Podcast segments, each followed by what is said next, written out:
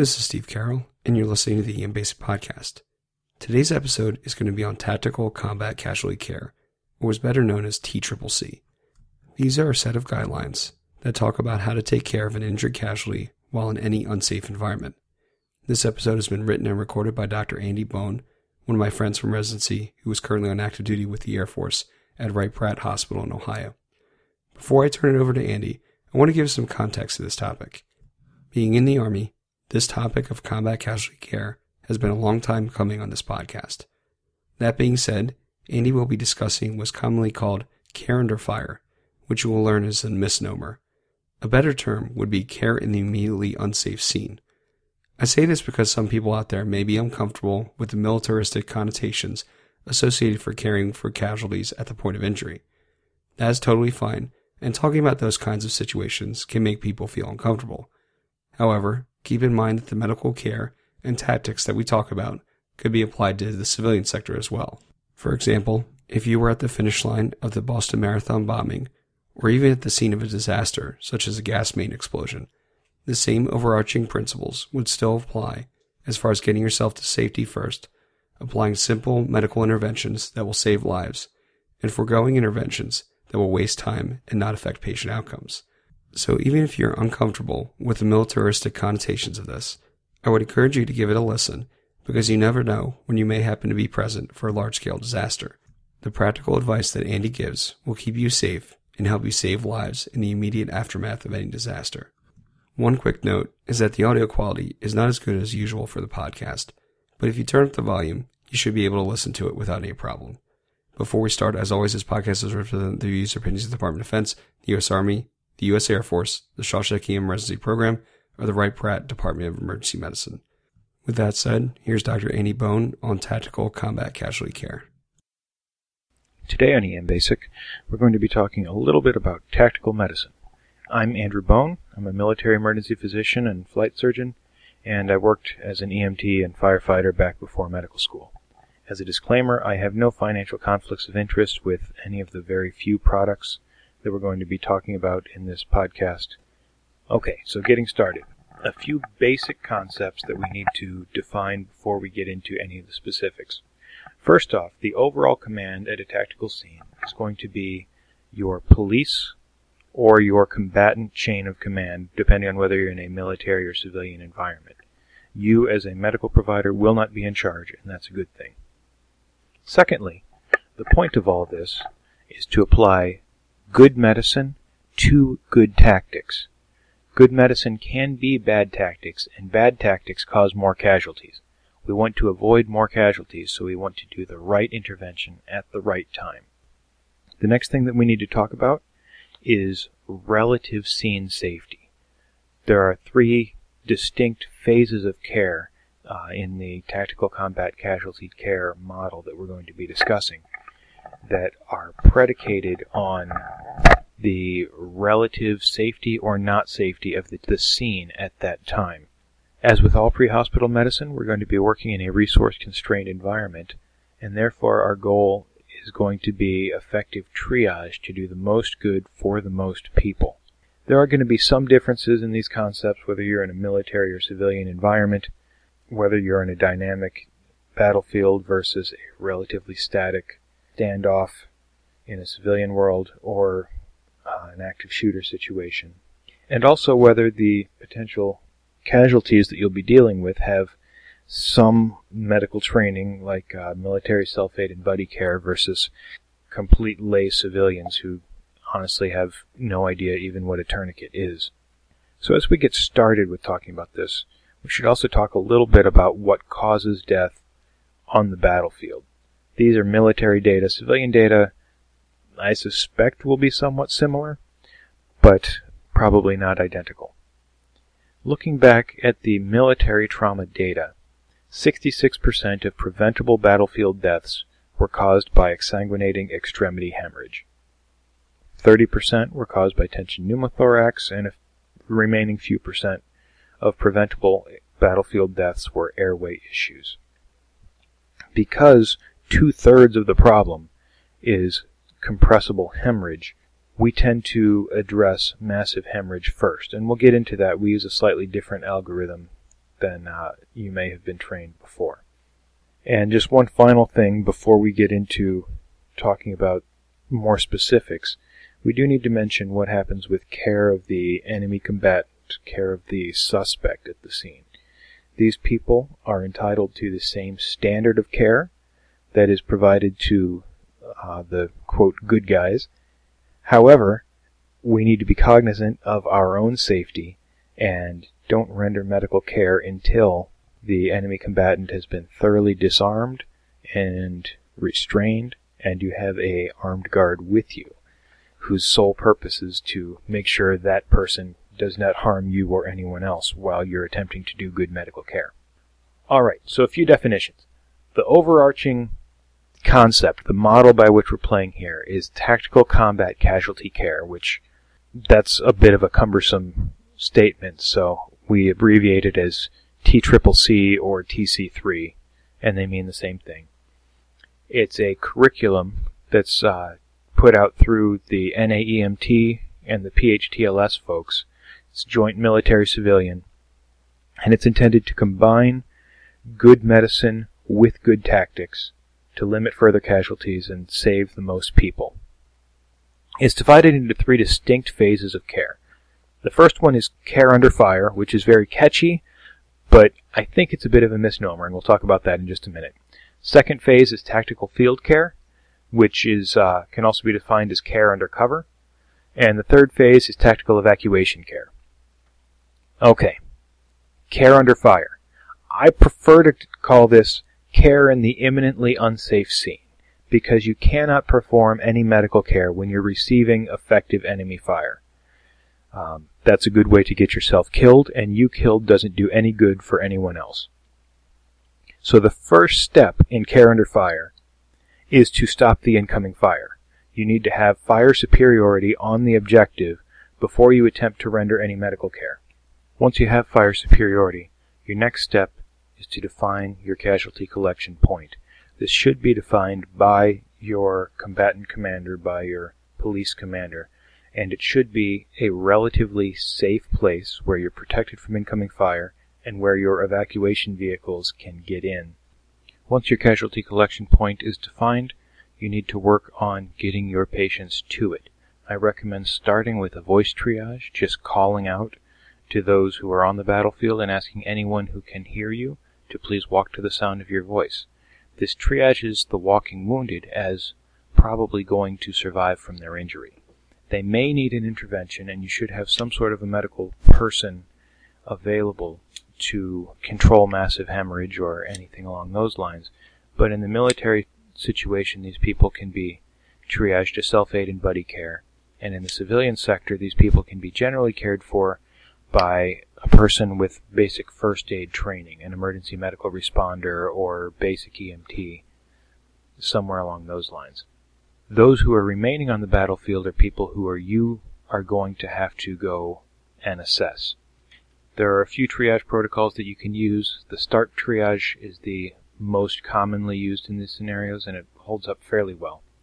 The important thing to remember is that because this is still an imminently unsafe scene, your interventions in the care under fire scenario should be limited to control of massive hemorrhage only. A transected femoral artery can cause you to bleed to death in two to three minutes, whereas uh, an airway complete obstruction generally won't cause someone to even begin becoming hypoxic for five to eight minutes for the resting patient or two to three minutes for someone who's at a high metabolic demand.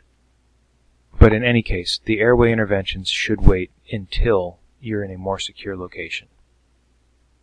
The tourniquet that we apply in the care under fire phase is what we call a high hasty tourniquet. It should be applied high up on the affected extremity, as high into the axilla or the groin as you can get it, over the clothes, cranked down until the bleeding stops, and then secured. Once massive hemorrhage is controlled, your next priority is to get the patient to your secure casualty collection point.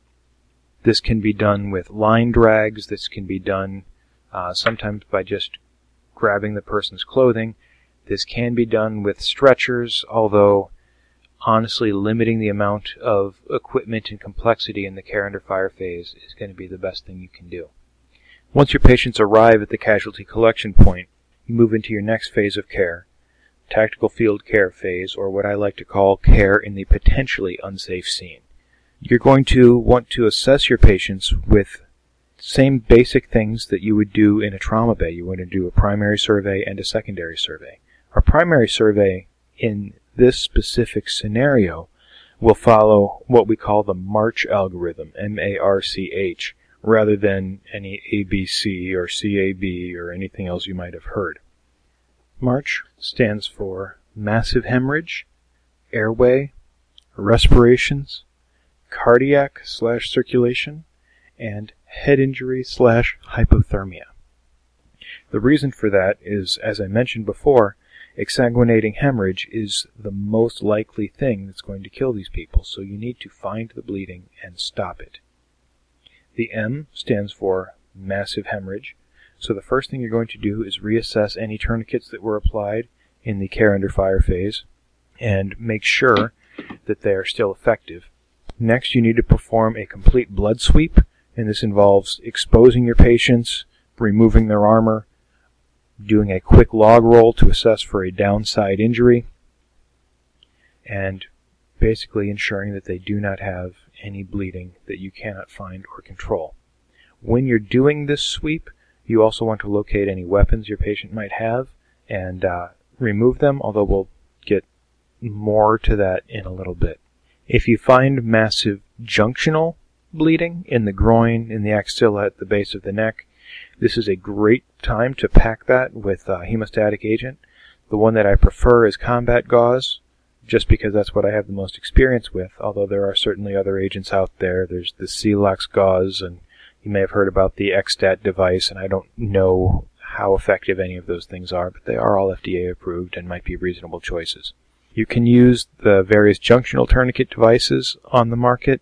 I find that those are reasonably effective for groin injuries, although for neck and axilla, they're very cumbersome, and honestly, I would prefer to use just a hemostatic agent and uh, large gauze and an ACE wrap because I find that to be a little bit more adaptive to many body types. Once you have searched for and controlled any massive hemorrhage, you next want to assess the airway. I divide the airway into three categories. It's either patent and the air- patient is maintaining it, it is not patent and needs an immediate intervention, or it is threatened, meaning it's currently patent, but the patient's mental status is fluctuating, or they have some bleeding in their mouth, or something that makes you think, I'm going to have to intervene on this soon, but perhaps not immediately.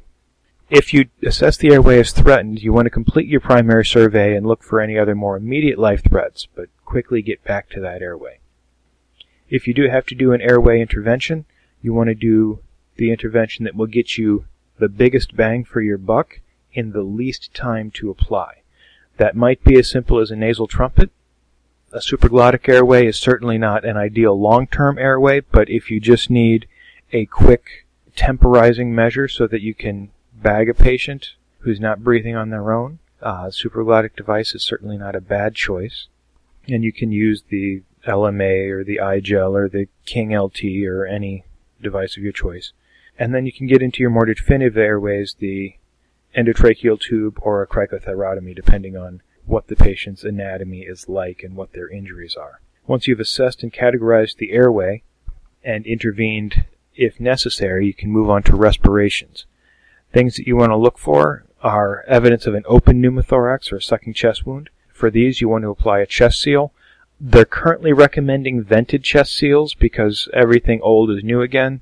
There are many very good vented chest seals on the market today. Halo makes a vented chest seal. There's a Bolin vented chest seal.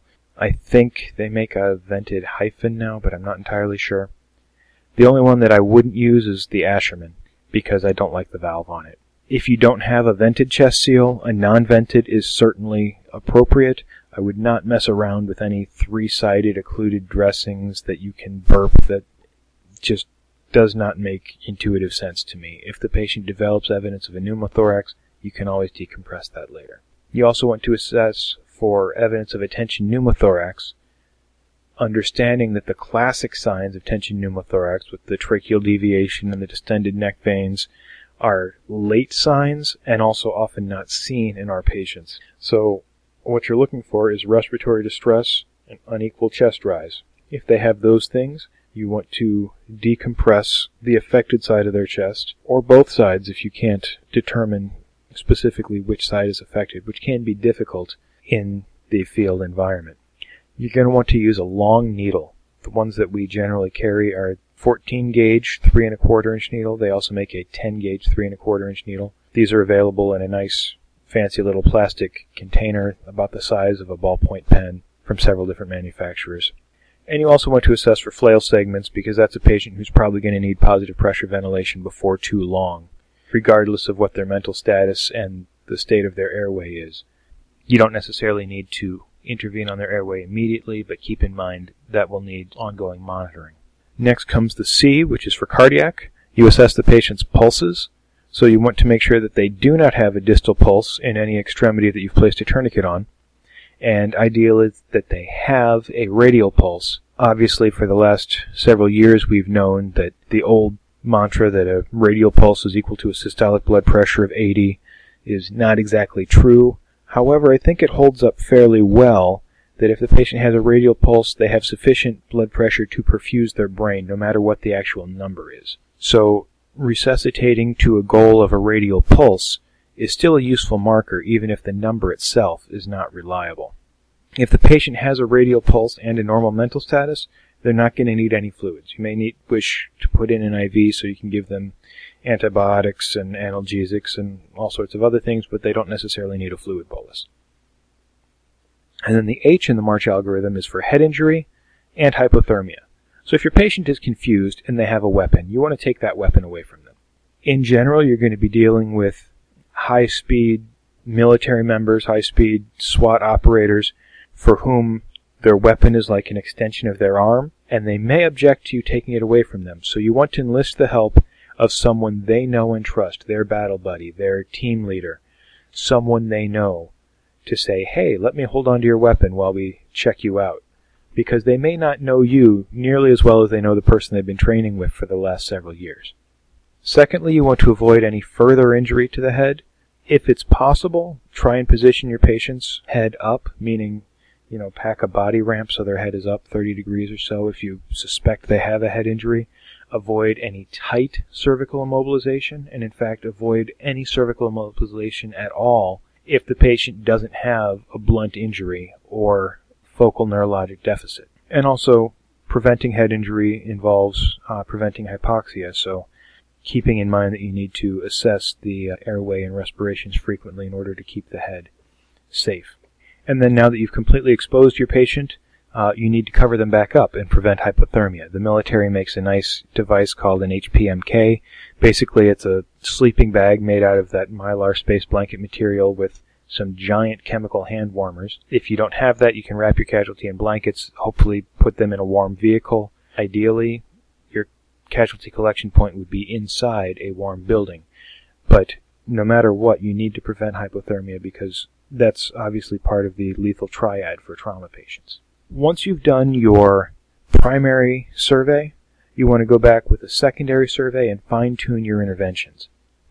You want to transition to deliberate tourniquets. A deliberate tourniquet is down directly over skin with all the clothes cut out of the way. It's two to three inches above the bleeding injury. It's wrapped in tape to prevent it from being dislodged while the patient is moved again. And ideally, you scrawl the time on it with a sharpie so everyone knows how long that tourniquet has been on you reassess your airway. If your airway was threatened, maybe you do your airway intervention now in this fine tuning phase. You can start an IV, give your patient some analgesics if you carry them, give antibiotics uh, if the patient's not able to take any oral medications, and you continue to reassess until uh, evacuation assets are available.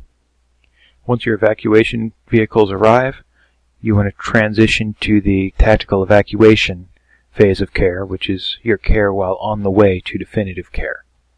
If you're using a dedicated medical vehicle, whether that's a proper ambulance or proper medical helicopter, or just a tactical vehicle that's been designated as your uh, medical vehicle, you will hopefully have a little bit more equipment available in this phase as far as oxygen, more advanced monitoring, more drugs, more ability to do in route critical care, that sort of thing.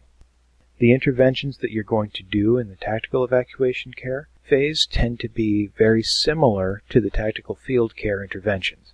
You're going to repeat your primary survey, following that March algorithm to make sure that your hemorrhage is still controlled, airways still patent, still have good respirations.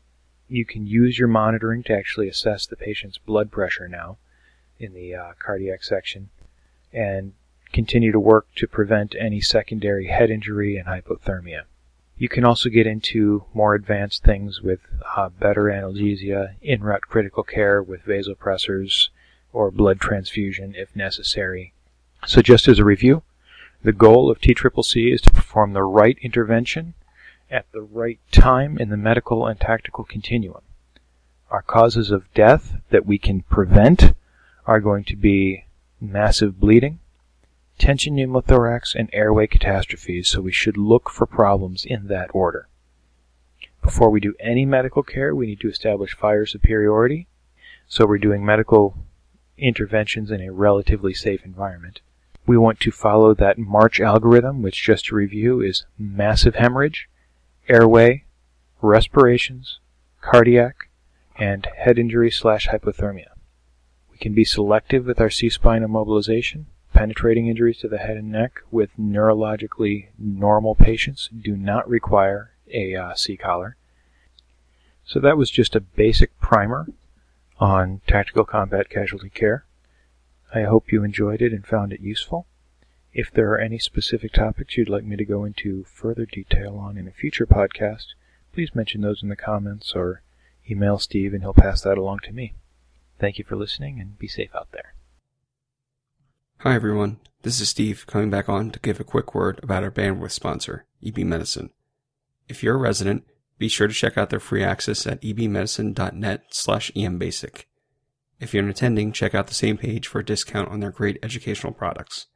The March issue of EM Practice is on the diagnosis and management of DVT in the ED, while Pediatric EM Practice covers pediatric seizures. Remember that we did an episode on febrile seizures a few months ago, so why not go to EB Medicine and do a deeper dive on pediatric seizures in general to help reinforce your learning? Until next time, this is Steve Carroll for the EM Podcast, signing off.